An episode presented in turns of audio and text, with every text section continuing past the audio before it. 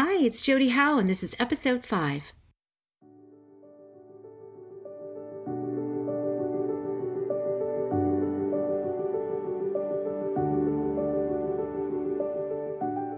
Welcome to the Air That I Breathe podcast. My name is Jodi Howe, and I'm just grateful to have you here. Are you longing for a peaceful mind? Do you struggle with anxiety, or do you just want to learn how to navigate through the mental storms of life? Well, God has laid it on my heart to start this podcast so I can share with you how He has worked in my life. You see, He has taken my secular breath away and has taught me to inhale this beautiful peace and hope. And I want that for you too. In this podcast, I plan to share with you some tried and true methods of coping. I'll offer tips with daily and nightly devotionals, and of course, prayer, so you too can breathe a new air. Hi there, it's day five. I'm so glad you're back. Tip of the morning practice deep breathing from the diaphragm rather than the chest. This is a great way to relax and reduce anxiety. Although we're capable of breathing this way, very few of us do so on a daily basis. Friends, in case you don't know, I'm a singer. I've been singing my entire life.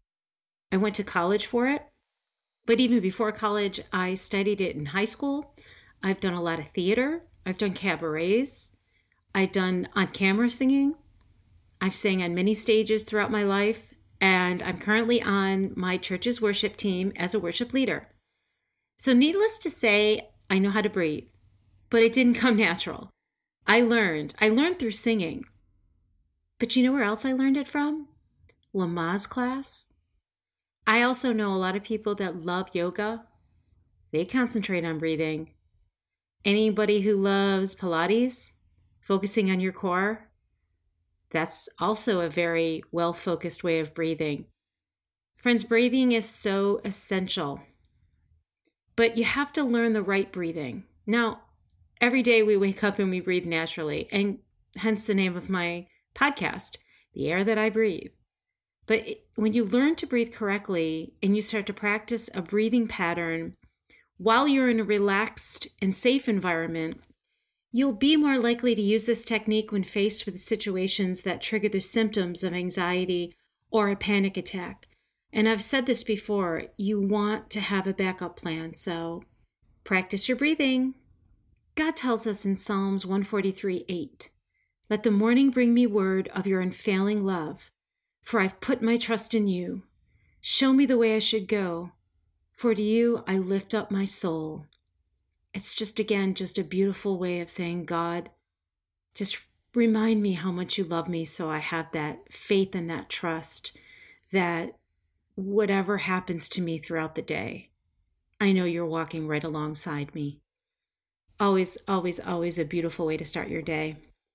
So, yeah, friends, when you suffer from anxiety and panic attacks, it's important to have a strategy in place. Breathing is a great way to help reset yourself and take you out of that fight or flight response. You know, there's nothing wrong with removing yourself from any situation and going to a quiet place and just remembering to breathe. I've done that many, many times. But here are some bullet points that I want to give you just to think about and start practicing. So when you are in a situation where you feel your anxiety starting to rise, that you can kind of start applying these. So, one thing I suggest is find a quiet place free of distractions.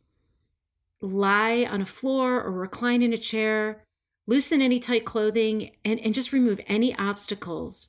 Rest your hands in your lap or on the arms of your chair. The next thing you'll do is place one hand on your upper chest and the other hand on your stomach. You're going to inhale, taking a deep breath from your abdomen as you count to three. As you inhale, you should feel your stomach rise. The hand on your chest should not move.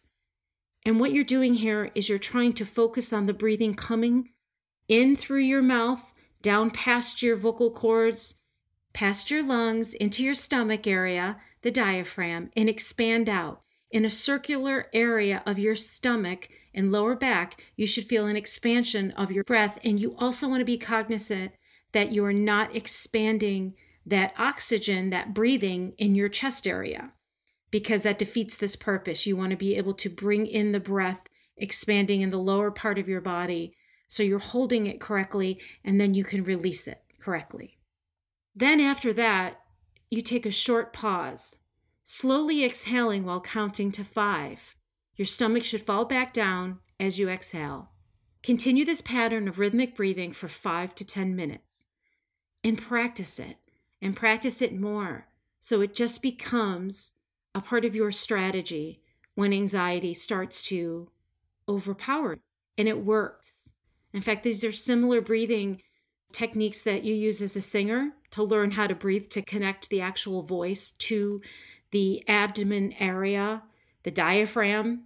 You don't want to ever sing from your chest because that just tightens everything up and you don't get the full power and strength and longevity of a note. So, there, you're getting a free voice lesson from me today.